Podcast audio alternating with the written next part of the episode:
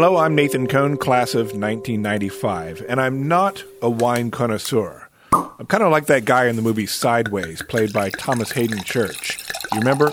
He's there at the wine tasting, and Paul Giamatti, his friend, is talking about wood and flowers and other elements of the wine. Thomas Hayden Church takes a gulp and says, Tastes pretty good to me. It's a funny moment, and while I admit I'm currently that guy, I don't necessarily always want to be. I like to know more about what it is I'm eating and drinking. Welcome to the Learning Together podcast series from Trinity University, designed especially for alumni featuring faculty, alumni, and other distinguished guests who have established themselves as experts in their fields. And today, you're going to enjoy a conversation on wine selections with a winemaker who is nobody but our own alumnus, Adam Lee, class of 87. One of the greatest things about Pinot Noir is unlike some other grape types, Pinot seems to drink well early in its life. I mean, you can buy a bottle off the shelf right now of a new Pinot Noir, and it generally drinks pretty well. Over the past 20 plus years, Pinot Noir specialist Adam Lee has attained a cult like following for his Siduri wines and a reputation as one of California's top winemakers. Hugh Daschbach, class of 1995, no slouch himself when it comes to knowledge of food and drink, will engage him in the conversation. Adam Lee, hi, how are you? I'm great. How are you? It's wonderful to see you back here on campus for Alumni Weekend of 2017. I'm delighted to be here. This is fantastic. Well, Adam, it's a pleasure to have you back here, and we're going to talk a little bit about some wine and food and uh, the vineyards that you've cultivated and a little bit of your experience with that. So, you're class of 1987, that's correct? Yes. I'm class of 95, so a little bit of a gap, but still somewhere back in the day for both of us. And as a big wine drinker, and a wine lover. I'm curious just how you first kind of got into this. When did you first get into wine? Oddly enough, I grew up Southern Baptist in Austin, and I never drank till I got to Trinity, and then I drank a bit every now and then at Trinity, but it really wasn't fine wine. I was a junior in college here and dating a girl that was a senior, and she graduated and got a job out in Walnut Creek, California. And I spent the summer between my junior and senior year out there. My parents weren't too thrilled about that particularly. But we used to go wine tasting, and um, we would go to uh, Sterling. We would go to Mondavi. We thought we knew about wine because we like Mondavi White Zin better than we like Sutter Home White Zin. Uh, we discovered this one little place that we used to love to picnic, though, and it was a small winery overlooking the Russian River. And it was the first red wine I ever fell in love with. It was the 84 Rochioli Pinot Noir. And Rochioli is considered to be one of California's top Pinot Noir producers to this day.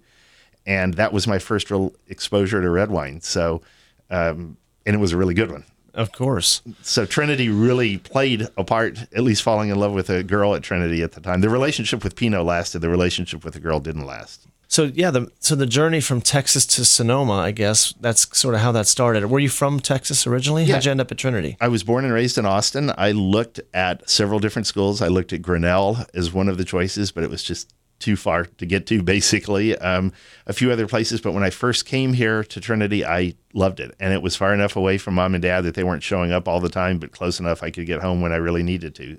When did, when you got into the wine thing, you know, you got you got out of Trinity, I guess. How did that turn into a professional endeavor for you? So I, I, graduated from Trinity, and I really wasn't sure what I was going to do. I was a combination of history, English double major, and poli sci minor. I wrote a paper for a professor that was here, Gary Kates, um, and kind of specialized in the comparative history of the French and American prison systems. And shockingly enough, that didn't lead to a job after college right away. I had fallen in love with wine, as I described, and I ended up uh, getting a job in a wine store in Austin, Texas. And it was a fantastic store. Uh, wines were very affordable back at that point in time. And I moved from assistant manager of the store to manager to president of the, the company. I learned one big lesson about wine when I was working there. I had been set up on a blind date and brought along a bottle of 85 Chateau Margaux. So one of the greatest. That's a and- classic, yes. classic Bordeaux, right? and um, it was fantastic. the The girl and I went out for a year afterwards. Uh, But every time we would go out, I'd bring along a nice bottle of wine, and she'd say, "Oh, this is a nice wine, Adam, but it doesn't quite taste like that '85 Chateau Margaux did." So I did learn a lesson there that you can start out too high and, and kind of go down from there. So you, you set a bit too uh, high of a standard there, huh? I did.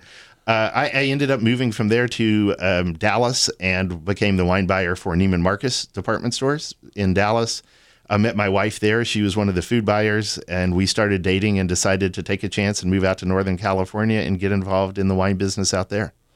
So you started Siduri Wines in 19 I think your first release was in 94, right? Uh, the So- first vintage was 94. We Okay. released it in 95. Yes. Okay. So what kind of timing goes into that as far as you know, for a 95 release, how how many years or how much time did you put to put into that before it So kind we of got had- into the glass? Yeah, we had twenty four thousand dollars to start the whole um, adventure, and it was um, we started buying grapes in the spring of that year. So we looked at several different vineyards, found a place that would allow us to buy grapes by the acre, and that was something that was really important to us winemaking wise.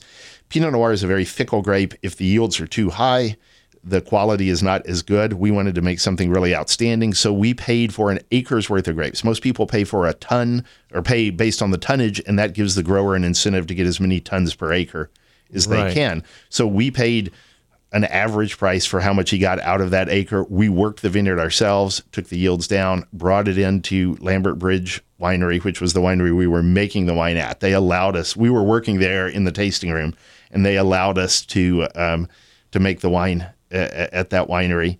Uh, four and a half barrels turned out to be pretty good. So the wine's sitting there in barrels six months after, I mean, about a year after we started with the vineyards, in, in six months after the harvest, we heard that a wine writer, Robert Parker, was in town, and we drank a little bit too much that night, which gave us the uh, the gumption to take a sample over to Parker at his hotel, and he loved the wine. Wow. Well, and Parker's scoring system, if I'm not mistaken, really kind of took the whole wine world by by storm for quite a while there, didn't it? It did. Uh, that was really the age of the critic, um, both uh, not just for wine. I mean, Siskel and Ebert, you remember them, all Sure. of that. I mean, critics were incredibly important. Frank Prial for restaurants. Um, the Robert Parker came up with a hundred point scale, which I mean, everyone talks about it being revolutionary. Honestly, in school, we've been graded on a hundred point scale Right for a long time. for a long, long time. But it really became a cutoff. Anything above 90 was considered to be exceptional quality wine. Our first release, it was one of the top 10 rated Pinot Noirs that year. Wow. And um, kind of went from there. So the the Pinot thing for you has obviously been a passion, and I I noticed now. I mean, you only make Pinot Noirs under the Siduri label. Is that correct? That's correct. Yes. And where did that? I mean, how did you decide to just focus only on one specific varietal? That's probably unusual in, in California, isn't it? It, it was unusual at the time, uh, particularly. The idea for us really goes back to some extent that that's what we love to drink. One of the greatest things about Pinot Noir is, unlike some other grape types, Pinot seems to drink well early in its life. I mean, you can buy a bottle off the shelf right now of a new Pinot Noir, and it generally drinks pretty well. That doesn't mean it's not going to be better, perhaps, with a couple of years, but the idea of popping it immediately, while some of the great Italian wines of the world, um, some Cabernets, some long lived Cabernets, the Bordeaux that I mentioned earlier, sometimes they don't taste as good immediately Right. in their youth as they do given some time. Pinot does tend to show well early in its life. So that's part of the reason that we really fell in love with that. The other thing is, and it's an odd thing, but we didn't have any winemaking experience. We had just talked to people and listened to people about making wine. Pinot requires that you do everything great, sometimes just to make a pretty good wine. There's no in between. And while that makes it um, more demanding, in some ways it made it easier for us. We didn't have this option. We weren't thinking of the financial implications of what our yields were, anything Right. like that. We were just going all out to try to make the best Pinot Noir that we could. So you started out in mid '90s. You owned the you owned your operation. It sounds like you were growing grapes, and now at some point you transitioned from owner just to strictly winemaker. When when did that happen? And, and was there a reason you got out of the out of the business on that side of it? Yeah, so the the winery grew. I mean, we started at that first year with 107 cases, four and a half barrels. Uh, we had grown it to the point that it was about 20, 25,000 cases, and it was distributed in 42 ish states, something like that. Wow. Um, out of the, the country in a, a few different markets. Uh, it was, at some point, the winery had become bigger than we'd ever imagined, more successful than we'd ever imagined. We had at one point in time a person offer, uh, talk to us about selling the winery. We pulled together all the financials. They were good friends of ours. Uh, that conversation didn't work out, but since we already had the information pulled together, we had another friend who brokers wineries, and we're like, Let, us just see what it's worth. We're Shop no, this around for us. We're in no need, and we had five different wineries get involved, and um, ultimately, Jackson Family Winery owns Kendall Jackson, but many other labels sure. came to us. Uh, Barbara Banke, who owns it, and made an offer to purchase the winery that really was too good to pass up.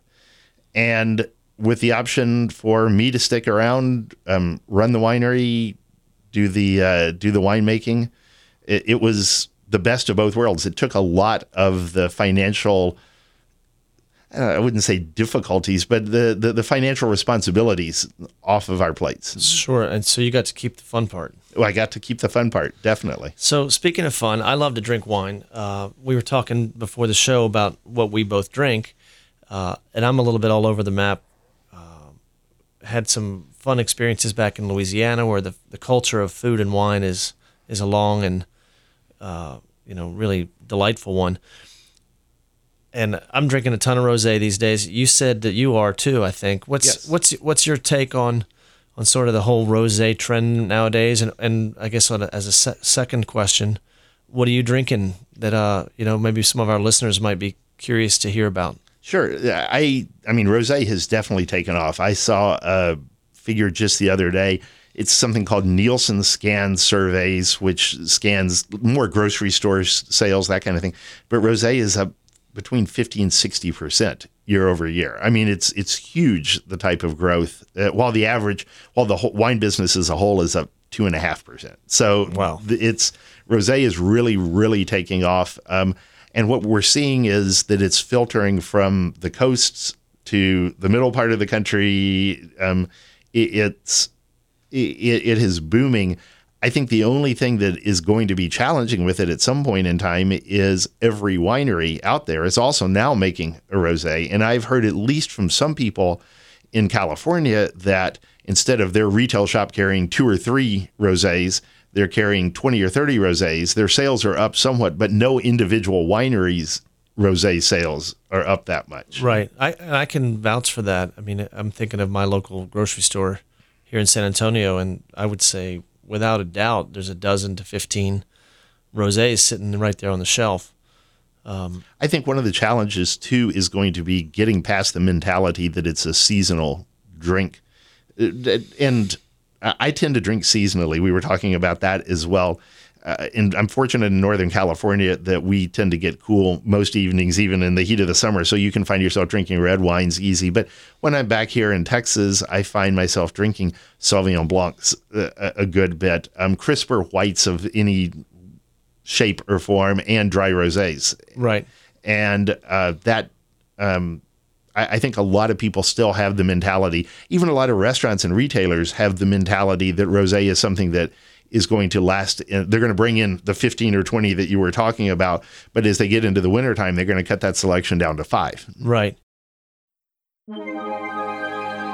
Hello, this is Danny Anderson, president of Trinity University. Thank you for listening to the Learning Together podcast series brought to you by Trinity's Office of Alumni Relations and Development, and produced here on campus by our friends at KRTU 91.7 FM. We're so glad you tuned in today, and we appreciate your continued support of lifelong learning at Trinity University. Welcome back to the Learning Together podcast from Trinity University. I'm Nathan Cohn. Let's return to our conversation with Adam Lee and Hugh Dashbach talking about wine selections. Well, you talk about seasonality, and that um, sort of leads into one of the other things we were talking about, which is that some people, historically especially, I think drank and shopped for wine kind of based on sort of rules and guidelines that I think were somewhat imposed upon us. You know, summers are for crisp whites and winters are for big bold reds. And I think nowadays it's really just it seems like drink what you like Is that kind of what you found in your in your work? I think that the rules have been thrown out the window. I, I, mean, the whole red wine with meat, white wine with fish type situation has really gone away. And there are so many different food preparations that were are available to us now, um, as far from all around the world, uh, that you can have uh, fish that is as hearty uh, as a lot of red meats. You can have red meat that's lighter and delicate depending on preparation and type of meat. There's so many differences out there that I don't really think there are any wrong pairings. If it's something that you enjoy, then right. Well, that makes sense because as the as the world gets smaller and smaller, we're drinking wines from regions that we maybe wouldn't have even had access to years ago, and there are foods that are just as much a part of that culture as the wines are, and just because you're drinking a Tuscan red or whatever whatever the region may be, a recipe from that area is probably just by v- the very nature of the culture going to pair well with that wine no matter what time of year it is. It's undoubtedly true. One thing I got to give you credit for, I mean, you're talking about Louisiana earlier. I do think New Orleans is the best food city in the country. And the reason I have always thought that is if you and I could be magically transported someplace to a different city in America, um, the one place I think you could sit down, you wouldn't know where you are. You look at the menu, uh, you would say, I'm in New Orleans because you could recognize the different food dishes that are being used in a typical New Orleans restaurant. That's not the true in New York or Los Angeles or San Francisco in the yeah, same way. You're, you're very right. My family is all still there, and uh, there's no doubt about it. I enjoy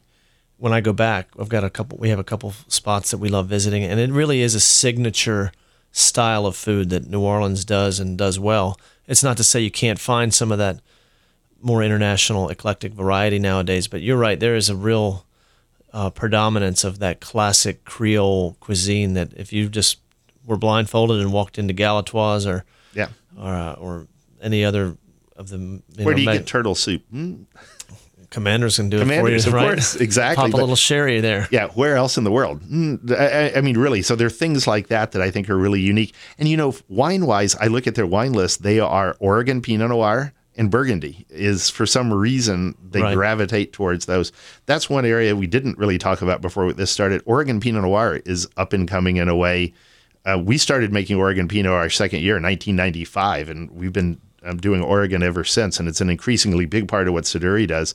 But Oregon used to be a wine that Pinots that were sold in the Pacific Northwest and then kind of in the East Coast New York area because it was more similar to Burgundy. Now Oregon's been on a string of incredible vintages. Um, 14, 15, 16, and now 2017 all look to be extraordinary vintages and Oregon's never had that string of fantastic weather before, and the quality of Oregon is extraordinary and catching on throughout the country. Well, I, I saw earlier, I was reading up a little bit about your your winemaking and your style, and you buy grapes from kind of all up and down the West Coast. Is that unusual? Uh, it's very unusual to be that spread out. We kind of copied our model, if we really gave it any thought, on a small California winery called Williams Selyem that did a lot of single vineyard Pinot Noirs, wines from very specific places, but they did it all within Sonoma County, within the Russian River area. We were very spread out. We went from Oregon uh, throughout Sonoma County down to Monterey County in the Santa Lucia Highlands and then down to Santa Barbara. So put a lot of miles on a beat up Acura at one point in time. Now, does it take, I mean, as a winemaker, did you feel like you had to learn how to sort of finesse and caress those grapes and those flavors different different in different ways from different when the when the product came from different regions? Yeah, Oregon I mean the biggest difference is Oregon versus California. There are differences down south as well. Uh, Oregon wines for us are much lighter, a little higher in acid. Um, they are, I guess you would say, more pretty and more Burgundian in, in, that context than California, which obviously tends to be a bit more New World ish in the style. Um, Santa Barbara, it's interesting down there. The area that we get the fruit from is called the Santa Rita Hills, and it is the only east west valley on the west coast of North America. So that it comes in directly, the, the wind and fog comes in directly off the Pacific Ocean. And that area, even though it's further south, is much cooler than you think it would be. So there's no hills or mountains or ridge lines to buffer any of that cool cool ocean air. Exactly. And the skins on the grapes become thicker, almost to buffer themselves out of that. So you uh, from that um, the, the the fog and the wind, and consequently that makes for a wine that's more tannic. Okay. I'm just going to go on record here saying again what I told you before we started, which is that I'm disappointed in both of us that it's alumni weekend at Trinity and we don't even we didn't have a drink of we didn't have a wine in We front of us. we should have had a bottle in it's front it's of us. It's five o'clock somewhere. Uh, it is indeed. Well, I am pouring for the uh, the. Th- I mean, this is my thirtieth year. Uh, the, the Siduri wines are going to be poured at the alumni event. I, I think I'm, I'm it's on my schedule to go ahead and uh and pop, pop be- through there. It could be your thirtieth as Yeah. well. It's okay. Well, listen, we we don't have a ton of time left, but I, I wanted to ask you about what you're doing next. What you're doing? It sounds like Siduri has had a, a pretty fantastic story of its own.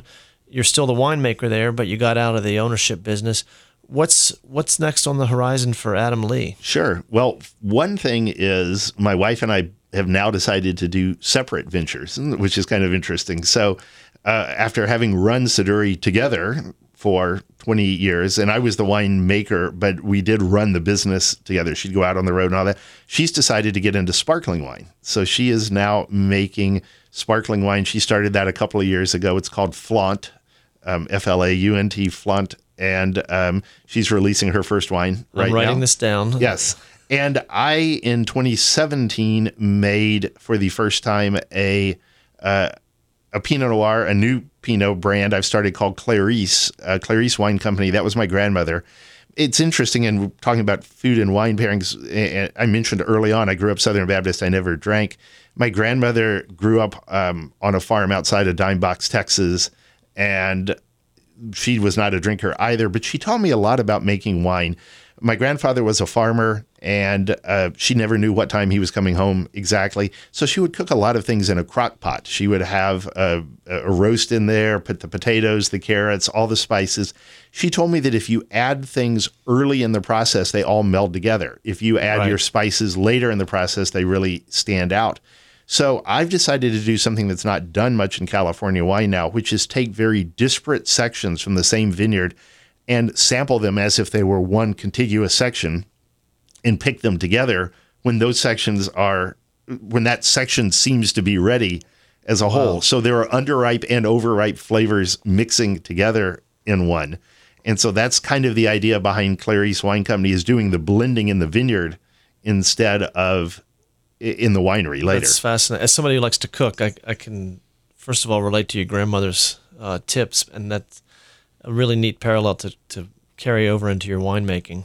So you talk about family. I feel like I would be remiss if I didn't ask you about uh, your first year student son who's here, Christian, right? Yes, Christian Lee is a freshman. Well, uh, right thank now. you for uh, for being a legacy parent. I, I am delighted, uh, delighted that he's here. You know, I really didn't want to pressure him to come. He, it- that's one of those things you feel weird. It's like I wonder if he's coming because of me, but he loves it. He's having a fantastic time here. I am taking him to Biga on the banks. On the, he has developed a, a bit of a food habit himself. How could he not? yes, exactly. So I'm taking him to Biga. I think either that or Bliss, mm, one of the two, um, tomorrow night. You can't go wrong with either of those two places. Thank you, Adam. Thanks for coming in, and uh, best of luck with the new venture. We'll look for Clarice and Flaunt next time we're in the uh, grocery store. Sounds good. Thanks. Thank you so much for listening. Today's podcast was recorded and produced by Trinity University's KRTU radio station for the Office of Alumni Relations and Development. New podcasts will be released on the first Tuesday of each month. For more information about our Learning Together podcast series or to suggest topics for future consideration, email us at alumnipodcast at trinity.edu.